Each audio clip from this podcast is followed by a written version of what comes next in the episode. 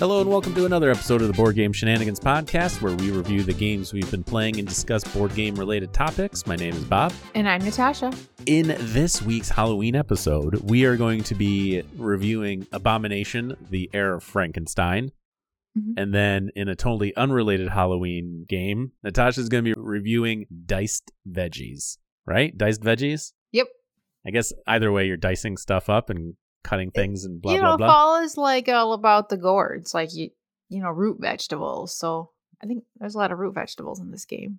Yeah, squash, the other stuff, Pumpkins, pumpkins. Yeah, exactly. It is so it is the fall season. It is Halloween. This is the Halloween episode. Ooh, spooky ghost. um, so we know you hate Christmas. We know you Mhm. hate a bunch of other holidays. I don't hate them, but yes, continue. Uh well, I mean, I dislike them, but yeah. I mean close enough. Hatred, dislike, close. Anyway, Halloween. How do you feel about Halloween? Where are you at? I like Halloween. I love I love staying home and passing out candy. That's my favorite favorite thing to do because I get to see all the kids come through the neighborhood and all the parents, and it's fun. So your husband takes the kids out trick or treating while you stay home and pass out candy. No, the kids can go on their own. Well, they're grown now. I guess that's that's. I suppose that's fair. Yeah. When the kids were little, we lived in a neighborhood that wasn't uh, we didn't have a lot of trick or treaters. Yeah. And so now um now that we're the kids are older, yeah, we take turns taking them or they go on their own or with friends and it's fun. Although I do have uh, strong opinions about trunk or treating. Have you ever heard of trunk or treating? I have. Yeah, yeah. I don't know if it's if it's a Midwest thing. A lot of the churches in our area do it. You go and you hang you it's in a parking lot and everyone brings candy and they stand by their car and they go around trick or treating to all these cars. And Yep. I think I it, it just ruins trick or treating because like when we bought our first house, we were in like a walkable neighborhood. And people used to go trick or treating in that neighborhood but then they just don't anymore because everyone goes trunk or treating. And there's like one street in town that everyone trick or treats on, and that's it. And it sucks. I'm like, I don't like trunk or treating where you just go and like get a ton of candy and then that's the end of it. Trick or treating should all uh, all be about like going out and meeting your neighbors or you know like seeing people from your neighborhood come out. It should be a time that people come to my house and get candy. There's a lack of effort. Not necessarily lack of effort, but it's easier to get more candy in a trunk or treat than it is just to do trick or You treating. just, you just buzz around and you just get all this candy. you got to work for it. I just like I think it should be a neighborhood thing, you know? Yeah. You come out and I mean, not strictly just the neighborhood. Like I get kids coming into neighborhoods because if they don't live in a neighborhood that has, you know, like a walkable trick or treating area. Sure, But the whole point is to be friendly with your neighbors and trunk or treating just takes it all away. I don't like it. Well, that's eh, things have shifted a lot since we were kids. That I hate when I say stuff like that because it makes me sound like I'm 50, even though I I mean I'm 40, so I guess I'm old. But they just like I don't know. Back in when we were a kid, remember ra- random people would just come to your house and ring the doorbell, and you'd go answer and see who it is. If you didn't know somebody was coming over, and all of a sudden your doorbell rang, would you answer it? Me right now? Yeah. No. No, Uh, well, I mean, I'd look out the window. y- you would uh, like creepily look out to see who it is. And if you didn't know who they were, you'd be like, I'm not answering that door. You know? So things have like things have shifted with that. That said, I do agree. I like I like the idea of trick or treating. We I my wife and I live in a like a subdivision maybe. Hmm. We- We're part of an HOA which has its goods and bads, but what's nice is our community is I think it's like 85 houses and everyone usually is you know has their lights on so trick or treating is actually pretty decent like last year the kids got like cotton candy because uh, one of them had like a cotton candy machine and stuff like that people decorate Mhm. stuff like that so you know something like that it's nice because kids can walk you can walk in the middle of the street there's no cars because it's almost like living on a cul-de-sac Yeah, they're they're going real slow. Right, like nobody's going into the in our community unless they're visiting somebody or they live there. So the traffic's real low, so you can walk like you. Everyone walks in the street, you know, trick or treating to everything like that. Like, yeah, we have a lot of Yeah. houses who de- do decorations. We do decorations. I have a haunted graveyard that I do with uh, fog machine, black lights, and stuff. So Yeah, our our subdivision also gets really into trick or treating. It's a big place to come. A lot of people come to our subdivision to go trick or treating, and like our neighbors go all out. And like one of them does a, a haunted, like a haunted house through their garage. You can go through Yep. the garage, and they've got a little maze, and it's so fun. And I I just love all the energy that that brings, and I think it's fun. And I get to see everybody come out with their kids, and you know it's fun. See all the costumes or whatever. Yeah, it's pretty. It's pretty interesting. Mhm. They did some fun things during COVID too to keep like the social distancing, and then everyone felt bad and bought like full size bars. It was a big deal, but you get so much candy trick or treating. Like I don't think you need to go and like get more candy quicker. Like they, they get a ton of candy. That's fine, you know. The point isn't the candy. The point is to go around and and you you get it right. You got to work Yep. towards it. That's the Yeah. fun. You, You, know. gotta work for it. You can't just get it. You gotta work for it. Yeah, I can Like, go to the yeah, store and yep. buy my kids candy. if I wanted them to have them candy. Like Yeah, right. the fun is the trick or treating. Yeah, I agree. They it's funny because do you know like um houses that will leave a bowl out and it's just like just take one Uh huh. those types of things. So when we the house we lived in before we bought this house, uh, we used to do that because we both kids were young. We both wanted to like go trick or treating with them, so we'd always set that out and we'd have a sign like "Please take one," you know that sort of thing. In the neighborhood we lived in, honestly, we just assumed people would dump the entire bag in there. Like we just Uh-huh. assumed people would take it. Every time we came back, it was com- still completely full. Like people legit just took one, right? Aw. And I was like, all right, like that's cool. So then we moved to this neighborhood, which is like quieter than our other na- than the neighborhood we lived in previously. And we did that one year. And I remember we went to like two or three houses and I was like, oh shoot, I need to go back for something. Like I don't remember what I needed, but like like hat or gloves, it was cold. Because we live in Michigan and every Halloween it's like cold and rainy, which sucks. So I, I ran back to the house and we had been gone for like five minutes, ten minutes. I don't not very long. That entire bowl gone. Oh, Somebody dumped it all into their bag and just like oh my gosh. oh man. I although I remember as a teenager, if I would see a bowl like that, I'd probably take it all too. You know, You 12, would've? 13. Oh yeah, for sure. For sure. So I get it. I get it. I don't think you should do it, but I get it. Oh, I. Oh, like man. getting a fire going and sitting outside and you know on my front porch and people come up. It's fun. Yeah, I normally dress up. Now what my wife takes, especially now that we have like a like a we have a haunted graveyard type thing. Mhm. And because we have that, like my wife takes my daughter uh trick or treating. My son, he's not really into it anymore, which is fine. He doesn't want to do it. So I'll pass out candy, but I normally like dress up and like I try to scare the kids and stuff like that. I have spooky music going and everything like that. What I want to do at some point is do something like the haunted uh haunted thing in the garage. Yeah. But what I what I want to do is I want to have like a like a ticket booth in the front of my driveway.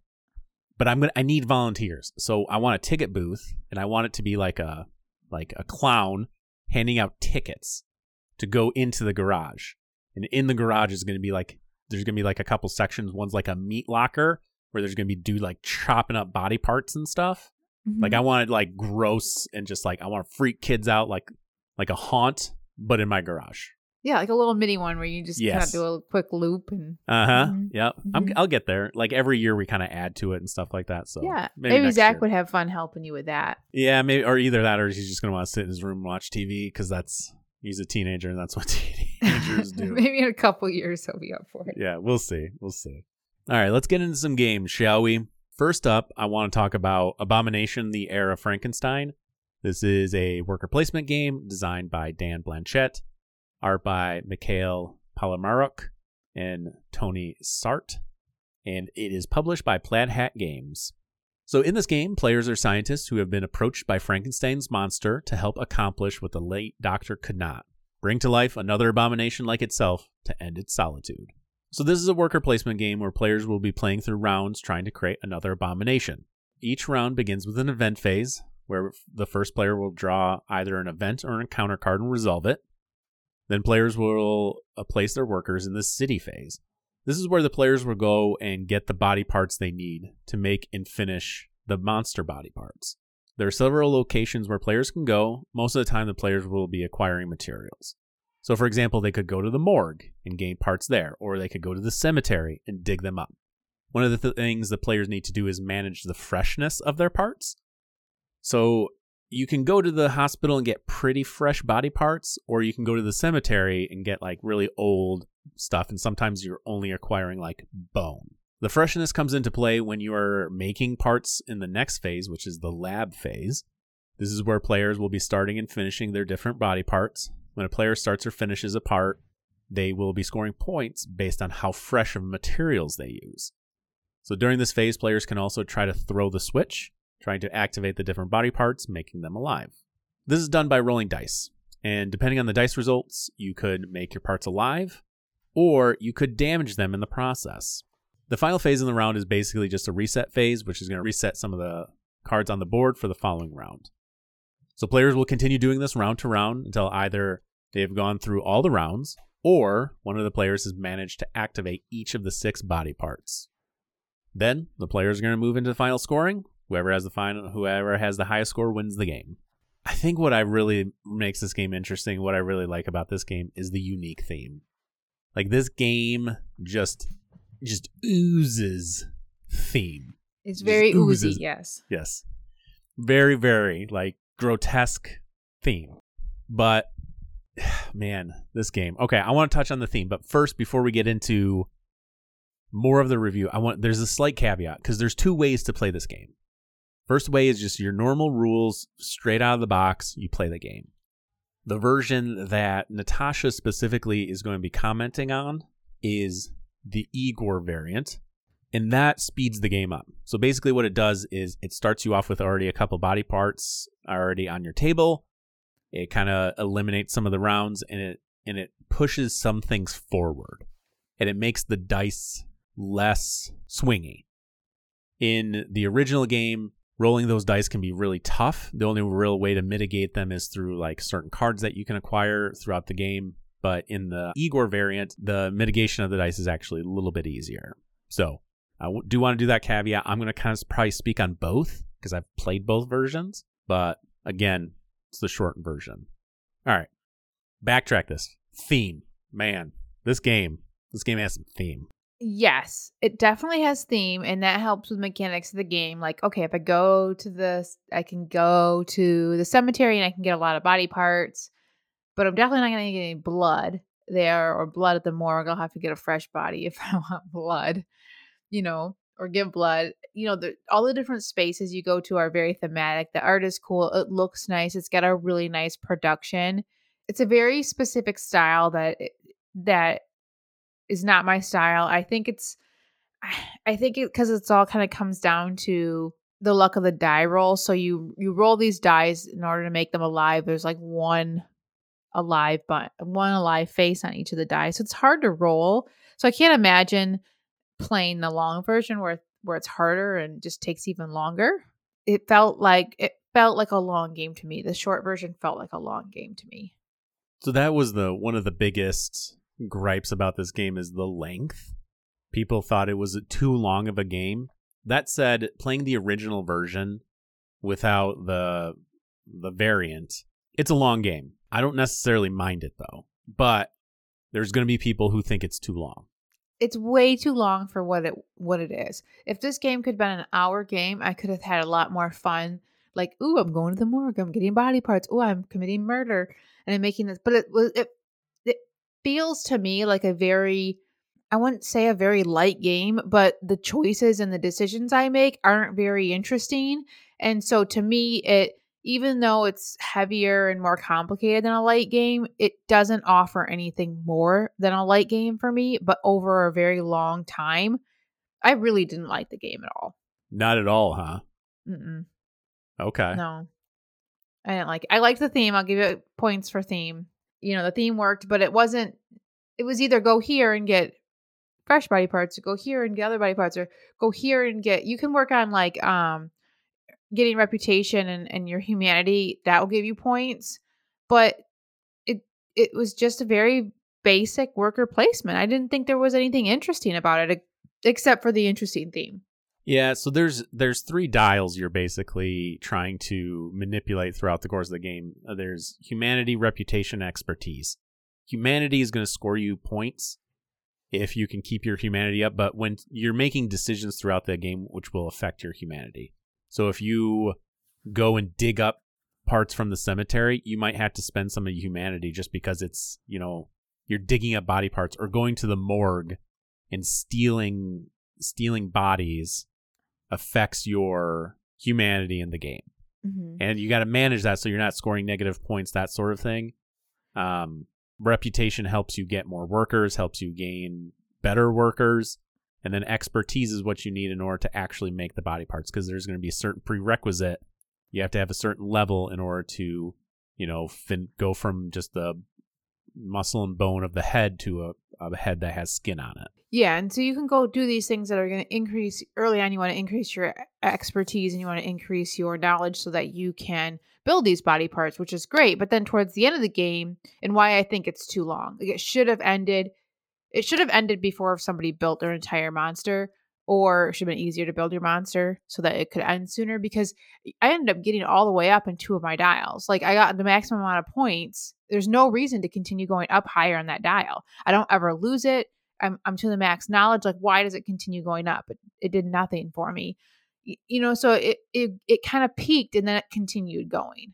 Yeah, some of that has to do with like the story and event cards because they're going to ask for whoever has the most of this particular thing, who has the highest reputation, who has the highest expertise in a thing will happen. Um, did you? Uh, you probably didn't care too much about the event or the encounter cards because that has like a story element to this game, where an event will happen, like the Frankenstein's monster is going to meet you and demand certain things of you depending on who has the highest reputation, who has the highest expertise, that sort of thing. Yeah, no, I didn't like that. It it just kind of was like, what's gonna randomly happen? It, it could be good, could be bad. Who knows? You know, I hate that. Yeah, there was two things in particular with this game that I was like, I don't think she's gonna like at all. One was the like events and encounters. Most of them are just like fine, but the ones that are negative towards a specific player, I just assumed you would not like. Yep. And then the second thing is the dice rolls. And I and we played a much easier version of the dice than in the original game. hmm I still don't like it. I didn't think so because it was random. Like you don't. Well, and that's the thing. I think for me, like that's part of the theme. Like you're trying to, you know, channel these your Leyden jars full of electricity into these body parts. Like you could end up screwing it up and like damaging parts and stuff. So it it it kind of feels like a Euro game because of the worker placement and the mechanics of the game, but it's really not. It's very much a Ameritrash game with some very basic Euro mechanics. You, if you play it, you got to go into it knowing that this is a wild, fun Euro trash game with a lot of theme and some really basic, boring, not interesting Euro mechanics. Like, and I think that's where it fell apart for me because I was like, oh, it's worker placement. I like that. I like gathering resources, like trying to get this monster belt as quick as I can. But there really wasn't an advantage to that. You know, you just want to try to get as many cubes as you can, so so you have enough body parts to build. You know, enough resources to build your body parts. But you also need to get your expertise up so you can choose like I can go here and get a brain or here and get a heart. You know, it was just kind of very, very basic. Okay, basic and long. All right, I I'm a little different. I I I like this game, and maybe it's partly because of the theme. That's. It's such a unique theme, and there's everything you do. There's like a thematic like element to it.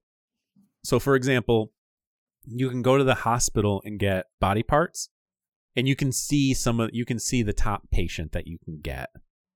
But if you go to like the cemetery, you don't know what you're getting because you're digging up. So that deck is face down. So then you have to like you can draw up to three cards and see what you get at, when you're digging up, you know, the graves in order to to do that stuff. The freshest and most abundant body parts you can get, you have to murder somebody in a back alley in order to do it. Um, there's some card play in this game. You can go to the academy and get uh, academy cards, which allow you. I think research cards is what they call them, and they allow you to do certain things. They give you some additional bumps on tracks and stuff like that, or you can use them to mitigate the dice rolls. There is a church you can go to to try to repent, giving you back some of your humanity. Um, those also do a variety of things within the game, like they could steal some resources. They could allow you to, you know, collect parts at a different level instead of being, them being level one, they're level two. I really hated those cards that let you steal resources from other people. I assumed you would. I didn't think you'd like them at all. You can go hire people which will like they'll go and like kill people for you, that sort of thing. There's cutthroats that will go get you the things that you need. You're uh you can go to the slaughterhouse and get animal parts. You can use animal parts when creating it, but when you use animal parts, they're not as good as like regular parts, so you're going to lose some points while you're making it. You can preserve materials, so there's like muscle and organs that you can preserve that you can end up selling later on when you go to specific spots. As basic as the worker placement might be, I think there's still some good choices there because you're always trying to think about where can I get the freshest parts, you know, to score the most amount of points there's there's a ability to bump people out. So if somebody went to a specific spot you could technically bump them. You have to pay them to bump them. There's two different style workers. There's scientists and there's assistants. Some spots require scientists um, specific. Some um, can do either one but as you increase your reputation you can upgrade your assistants into scientists. So i think there's some interesting choices here. Um, at least for me like there i did find my time times like sitting there thinking okay what is it that i really want to do? But ultimately what you want to try to do is create the body parts with the freshest material as you possibly can in order to score as many points as you possibly can. Yeah there's a little bit of managing like the body parts. Okay i'm not going to be able to get all fresh ingredients so i might as well get less fresh ingredients because i can get a ton of cubes you know, and, and build these, get less points, but build more. It, it was very much a, I don't know, it just didn't work for me. It wasn't interesting enough for a Euro game. There was no engine building. I didn't feel like I was accomplishing much. And it was way too long and thinky for like a good Ameritrash game. Like it wasn't the fun player interaction that I would typically like. It was just very boring Euro game but none of the Euro mechanics that I like. I agree with Natasha. You have to go in thinking about like the experience that you're going to get. If you're a heavy mm-hmm. Euro gamer and you love Euro games, this might not be the game for you. Or you have to go in knowing it's not going to be that your style game. Yeah. I think if you want a th- I think if you want a thematic game about, you know, Frankenstein, this is the game. The, there's so many things that like our theme. Like I was talking about going to the cemetery, you don't know what you get, so the cards are face down. Every round you have to decompose your body parts. You know, and they keep going down like you can't like storing them long term is not necessarily a good thing. You know, you if you can buy although you can buy ice blocks to help preserve the materials a little bit better from round to round, that sort of thing. So I think there's a lot of cool thematic choices in this game. But yes, if you're looking for like a hardcore Euro, this is not it. Um, what are you gonna rate the game? A five. Ugh, that that hurts me a little bit. Um, I'm coming in at seven and a half. I like it. I like it. It's a it. The theme of the game really does it for me. I like this sort of theme specifically in the Halloween season. I think it's interesting. Um, having played both the fast variant and the base game, I'm cool with either one. Um, the base game is going to be longer and it's going to be a little bit harder to manage your body parts with the dice rolls because in the variant there's a lot more mitigation. So I think having more mitigation limits how much you want to go to a specific spot on the board, which is the academy. Because when you go to the academy, you're going to be gaining these research cards that you can use for rerolls. And having the ability to reroll stuff already without those cards because it changes the way you can use some of your Leyden jars. Having that makes that spot less lucrative. I went to that spot more often to get cards in order to make sure I could reroll dice. So now it's it's eliminating a spot in a worker placement game that it's not eliminating that spot, but it definitely makes that spot less lucrative for people to go to. I remember fighting over that spot to get those cards so I can reroll dice. We did that early on, though. We fought for it just for the expertise that you could get from those cards. So we didn't use them for the reroll, but because you didn't necessarily need to. So that's the other thing is, so those cards are two par- two parts right there. You can get expertise, you can get reputation, that sort of thing through those cards, or you can use them for rerolls. Well, in this in the short variant, I don't necessarily care that much about rerolls because I can reroll stuff from already on my board. And the other thing that it allows you to do is it allows you to change one die. No, not necessarily change the die face, but what you would get is you, if you rolled a broken heart, you would you're in the normal game you lose humanity. In this, you can actually pay humanity to activate a body part. So you're still you can still lose it, but it basically makes it so now two die faces are the activation of body parts. Again, having that mitigation and being able to re-roll dice as much as you want with the Leyden jars because you you can get up to four, and when you charge them, you have to flip one in order to roll some dice. Each one you flip, you roll two dice. And in the new version, the shorter version, if you have four activated, and let's say you flip one to roll two dice, the other three you can use to re-roll those dice as much as you want. So it it eliminates a little bit of that card play. I thought the card play was a little bit more interesting in the longer version. Yeah, again, if you if you like games with theme, this is a good one. I think there's a lot of theme in this game. I think the theme is cool. I enjoy the game, but if you're if you're like Natasha and you don't like random events and you don't like rolling dice to see what happens, this might not be the game for you. Me personally, I like it. It's one of those games I'm going to keep and play probably every Halloween season. I'm going to force Natasha into playing it with me. um, so yeah, that is uh, Abomination, Heir of Frankenstein. All right. Next up, I have something on the very opposite end of the spectrum, although also very thematic. It's called diced veggies. So you're you are making recipes and hyping them up for victory points. Whoever has the most victory points at the end of the game from making res- hyped up recipes wins the game. So at the beginning of the game, you'll get a couple recipe cards, and they each require a few different dice. So if you have maybe two uh, green dice and a let's see, I think that's a pepper dice, and a pink dice, which is onion, and a mushroom dice, you can make a Western omelet. And it, you can get seven victory points for so you just collect these dice you get some victory points for the um for the making the recipe. And then you get these hype cards that kind of hype up your recipe and they have like rules like you would need to have like all the dice need to be sixes and then you can get extra points for them or you must discard an extra mushroom before cooking because this recipe has truffle oil and you get now you get three points for each mushroom in your recipe. So all these different ways to get uh, kind of boost up the points in your recipes.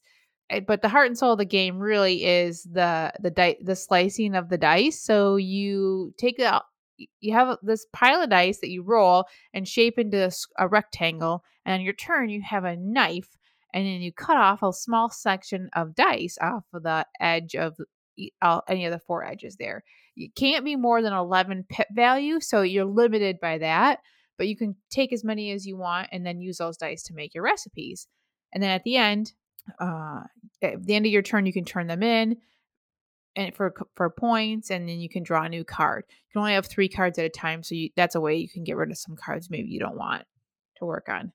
And then you're going to continue going around slicing up dice off of this rectangle of dice until there's no there's none of like one color and then you add all the leftovers in there and reshake it up and shape it and continue going until somebody completes i think six recipes and whoever has the most points wins.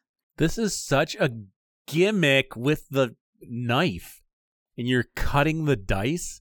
This is such a gimmicky thing Oh, I I'm should say who it. does I'm, who does I am so for I'm so in on this. So this is published by Kids Table Board Games, and they did Creature Comfort, really cute, cutesy games, really yeah. cute artwork. Um, it's designed by Josh Cappel, Corey Cappel, and Rowan Cappel, and the art is by Claire Lynn. Yeah, so it's really cute. The art's super cute.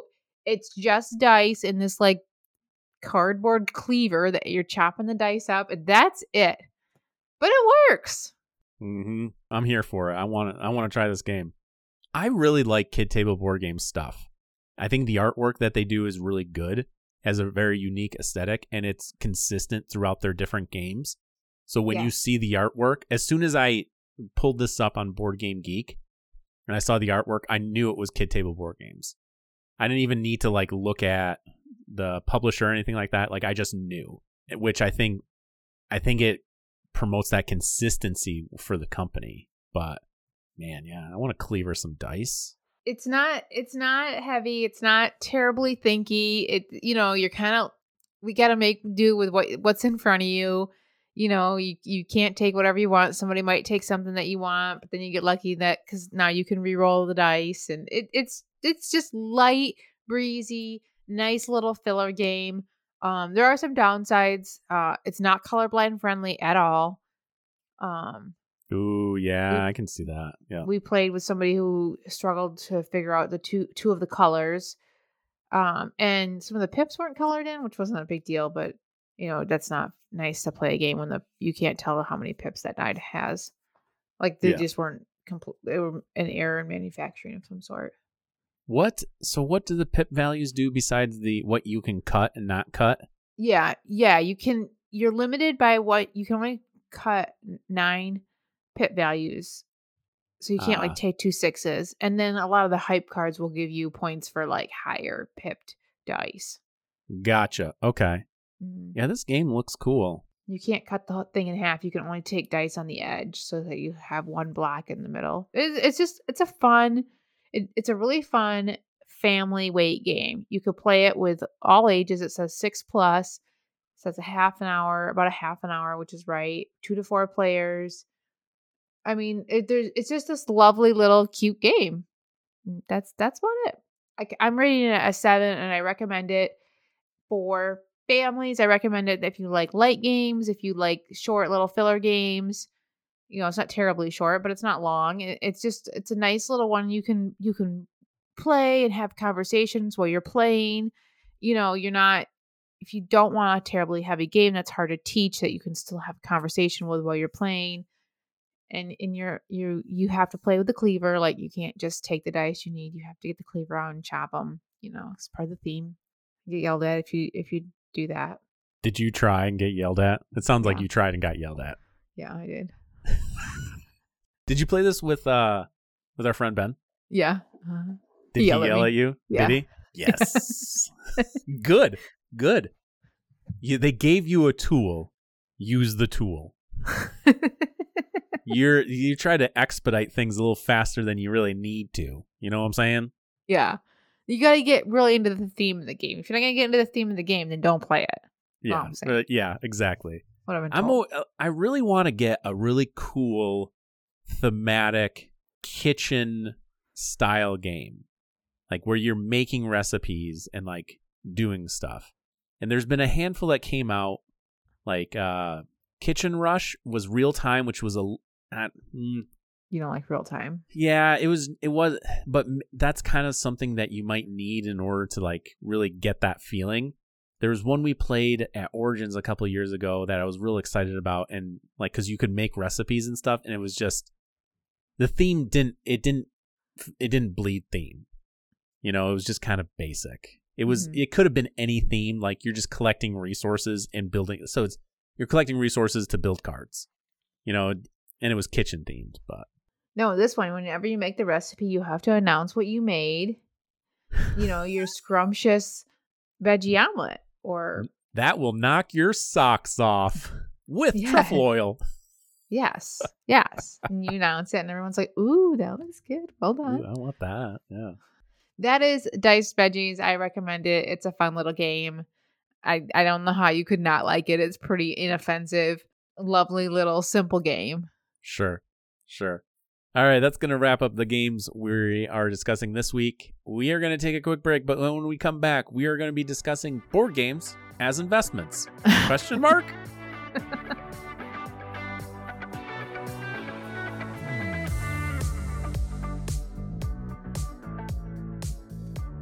All right, welcome back. So next up, we're going to talk about board games as investments, and this kind of uh, came from a Facebook post that somebody made, and I jumped on and kind of argued about. Um, and so I thought it was funny, and we could talk about it. So somebody broke- had. You broke the number one rule of Facebook, which is arguing with somebody on Facebook. I know I don't normally do it. I don't think I was feeling kind of feisty. And I was like, yeah, no. You know why? Because okay, here is the original post. They posted Okay. about how they don't understand legacy games because typical legacy game you only play 20 times and then you're done. You have to throw it away. And I was like, whoa, whoa, whoa.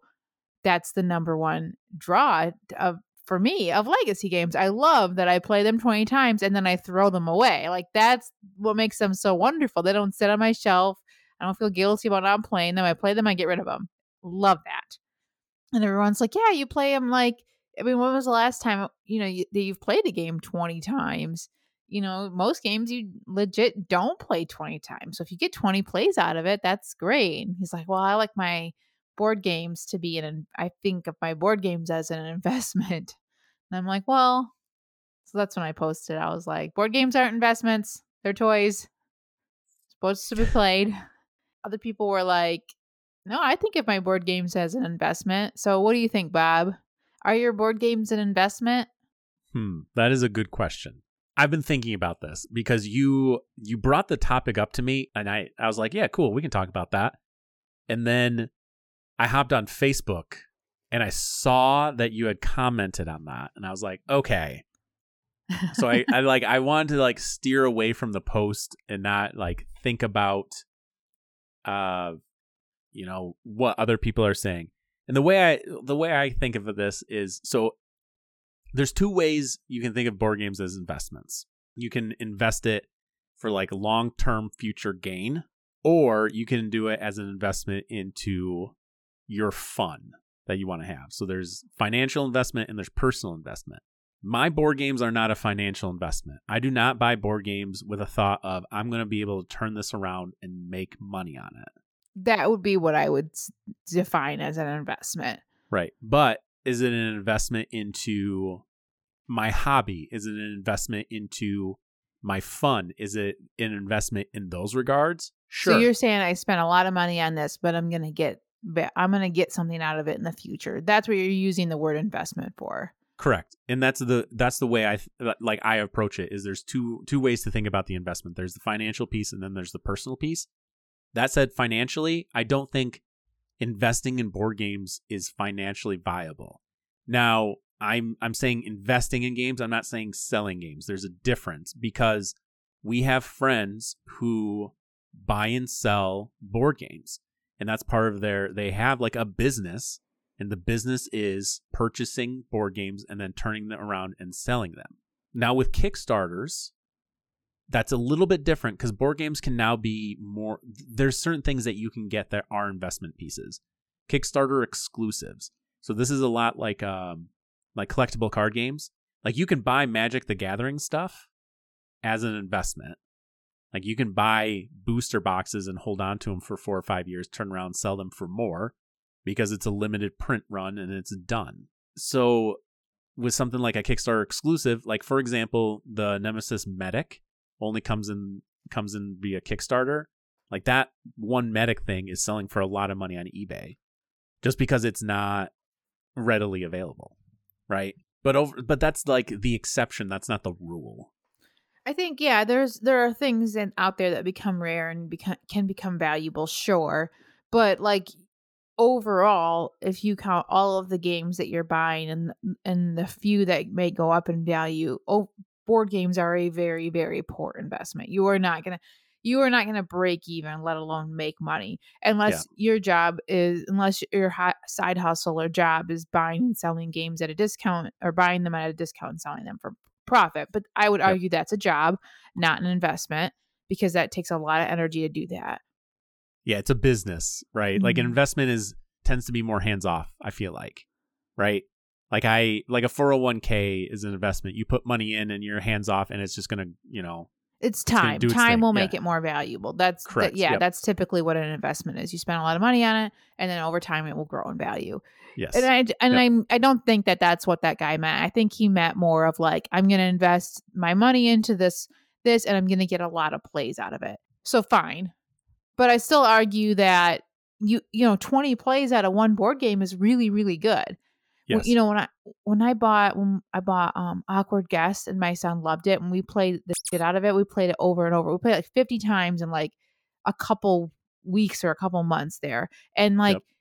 I got my money's worth out of it. And I got so sick of it. Like, I never want to play that game again. He keeps bringing it up, wanting to play it again. And I'm like, no, I'm over it. But like, I, we went through all the packages I had. It, we finally got to the bottom and I had to go and laminate them because we played them all. I feel like it's okay to play a game, to buy a game, play it a ton, and then move on from it because you kind of get sick of it and you want to move on to the next one. But like, I don't need to feel bad about that because I've played it so much. You know, you Yeah. don't need to own a game and enjoy the game for the rest of your life. They can, you can own a game for three years and then get rid of it because things change and evolve. You know, and the sooner you can get rid of a game, often, usually, you'll get more money for it because it'll still be new and fresh. It's it's an interesting idea specifically with legacy games because I think that's what the um or the OP originally was talking about was legacy game specific. Now this is one of those things that we've brought up recently quite a bit because it's just it's a thing about the industry, right? Are legacy games worth it? Is it worth spending $70 on Pandemic Legacy Season 1 playing it 18 times and then not being able to play it again? And I think part of that is like how do you how do you feel like your money's being spent? So for me, I loved playing through it. I loved the story that it had. It was an experience that I that I enjoyed. My wife and I did it together. I I have the boards in you know like a poster frame hung up on my my wall. You can actually you can see it right there. Boom so for me it was it's worth it. It was 100% worth it spending that money on that game for that experience the amount that uh you know i was able to get out of it with the number of plays and just the sheer enjoyment. And i always look back on it fondly. It's about cre- you know creating that memory of the experience that i had. Now that said the main comparison people make with a legacy style game is the movie theater. If you go spend $30 on tickets, buy a bucket of popcorn, you can spend 60, 70 bucks pretty easily at the movie theater to go see a movie. Well, that's a thing that happened. You enjoyed the experience, you're done two and a half hours, you're all set. But if I play that game 18 times and it was an hour each game, you know, that 18 hours of play at $60, $70, I think that's worth it. It's worth it for you because you enjoy playing board games. Yeah. I think that we kind of get stuck in like buying games for fu- the future. Like, okay, we're gonna buy this. I'm gonna play this someday. And that's kind of where I try to draw my line at what I'm gonna buy. And that is, do I have a plan to get this played? Do I have a date set? If I don't have a date set to get this played, then I don't need to buy it right now. I can wait until I have a plan to play it. You know, and I think we need to be looking at games like with the idea that we're going to play them. And if we're not going to play them, if they're just set off to the future, then just wait. Wait till the future to buy them. You know, they don't they're not going to go anywhere. They'll be available. You can pick them up used. You know, it's very rare that a game becomes that rare and you can't get your hands on it. And if it does, then you just move on and play something different. I don't know. For me, I think slightly different like that because I I agree with your point. Like you you don't necessarily have to buy the game now. That said, typically when a new game comes out and I'm interested in it and I know it's a game that I think I'm or it's a if I think it's going to be a game that I like, I will probably pick it up now as opposed to later. And part of that for me is when it finally comes that time that I want to play it, I want to be able to just have it and be able to play it. Because the way the industry kind of seems to be working is there's an initial release. Once it's sold out, it takes another six months for it to be reprinted and new copies sent out, that sort of thing. Like we played Brass Birmingham on the Dice Tower Cruise, and I was like, this game, I want to sink my teeth into it. I really want to play it more. And then I tried finding a copy and I couldn't. Now that said, it, they reprinted it and I found a copy and I have a copy of it. But at the time when I was like, all right, I want to, I really want to experience this game, there was no copies available. So you do run into that from time to time, but I do agree, like, oftentimes there's just so many games. You know, there's just so many that you can probably find something else. so overwhelming how many games there are. I think the reason that kind of like triggered me and got me like all worked up is is the justification people use to buy board games. I see this all the time. Well, you know, and you compare it like, oh, people spend this much money on movies and people spend this much money on their hobbies. It's like you don't need to justify your purchases of board games at all you know it really it really comes to it doesn't come down to any other factors really besides like can you afford it? Is this where you want to spend your discretionary money on? And if it is then you can buy it. You don't need to justify it in any way. You know hopefully i think hopefully you're you're making wise purchases and you're buying games that you actually play, you know, but you can you can spend whatever money you want on hobbies. I mean, hobbies are a, a worthwhile um, expense in your life because they bring you a lot of joy and and and it's true hobbies do tend to cost a lot of money and board games is one of the hobbies you can get into without very much money but but um regardless you know if it's a you know you don't need to justify it saying it's an investment or this or that it's just either you can afford to buy it or you can't Uh, well, part of I wonder too is are people saying that it's an investment to like they're self talking themselves into purchasing it? yeah exactly like you're trying to justify your purchase. You don't need to justify your purchase just just buy it and enjoy it. And if you need to justify it then maybe you need to look inward and think why am i needing to justify this? Is that am i feeling guilty? Am i knowing that i'm wasting my money because i'm buying all these games and not playing them? You know why it makes you feel like you need to justify your purchases and look inward in that? I justify my purchases because I want it. Yeah it's completely fine to buy things that you want to buy you can do that Thanks for giving me the permission to spend my money on the things I want to spend my money yeah on. like you don't but you that's my point like you don't need to justify it you can spend your money and wait waste your money all you want like it doesn't matter I think part of that too, to like get serious for a second, is just in general the way our society works. Like when I have friends who come over who are not gamers, they will see my collection and be like, "Oh my god, like that's a lot of games. How much money did you spend on all these games?" Like, and to me, that's you know, it's the it's my hobby. It's what I enjoy. I'm gonna if I want to spend money on a game, I'm gonna you know buy a new game. But the thing is, like everyone, uh, the, for the people who don't understand why we would spend money on those games, it's hard for them to grasp us spending money on that stuff. Just like I've I've talked about this, my friend who is an avid uh, mountain biker, the amount of money he has spent on his like mountain biking stuff is astronomical.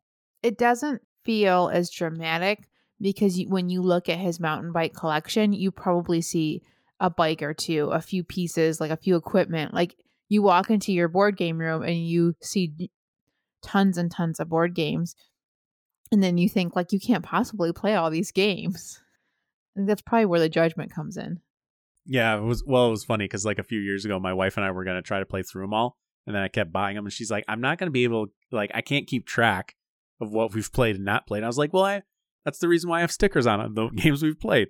So then she's like, "I'm done."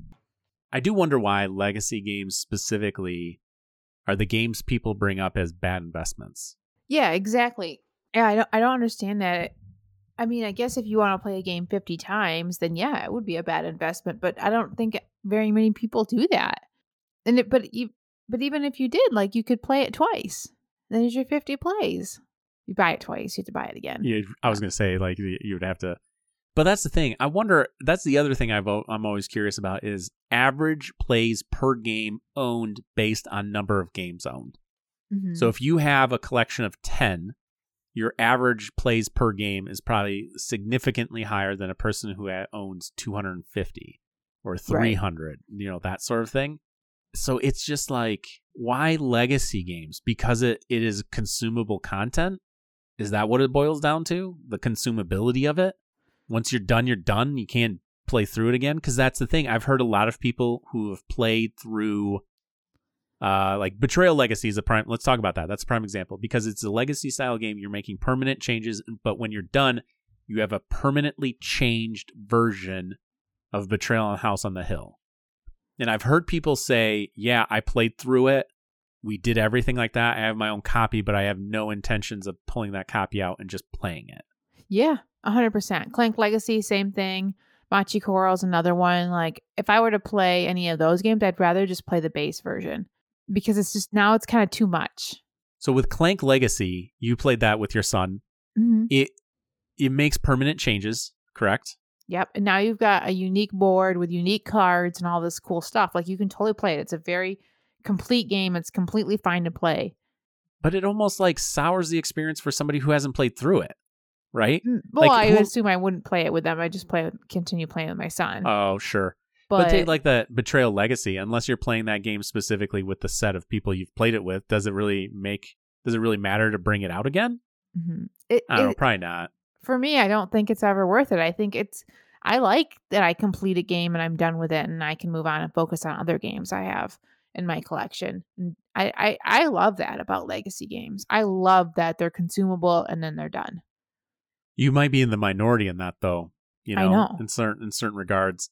Like I kept my boxes for a while, and then like eventually, I just I didn't understand why I kept I kept looking at them. I'm like, why do I have these?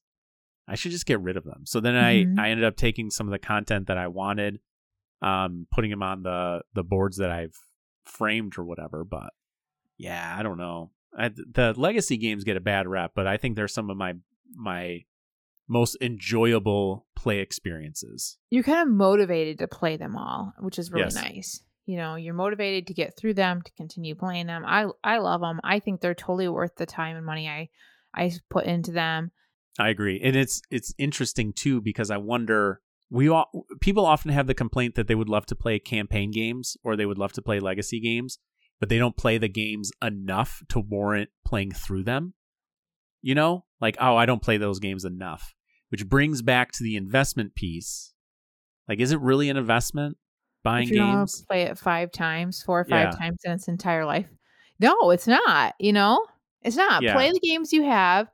I yeah, I say play the games you have and sell them. You know, if you're gonna not play them anymore, then get rid of them. Yeah. I'm curious what our listeners think. Like, do you do you consider games as investments? Because I I it, I think it's an investment in my fun and like stuff like that. But as far as like a financial investment, nah. It's an really. expense, and it's an And uh, it- yeah. expense into your fun, and and that, and that's worth it. It's worth you, life's not worth living if you don't spend your money on on hobbies and things that you enjoy. Like that is completely fine. You don't need to justify it. Yeah. You just need to be able to afford it. And if you can't afford it and you're finding ways to justify it, then maybe that's the problem. You know. Sure. And Yeah. and that's what I love about board games. Like you don't need to own all these board games to play. You know, if you can get into a, a group, you know, you don't need to own any. People like to play their own games. They bring them all the time.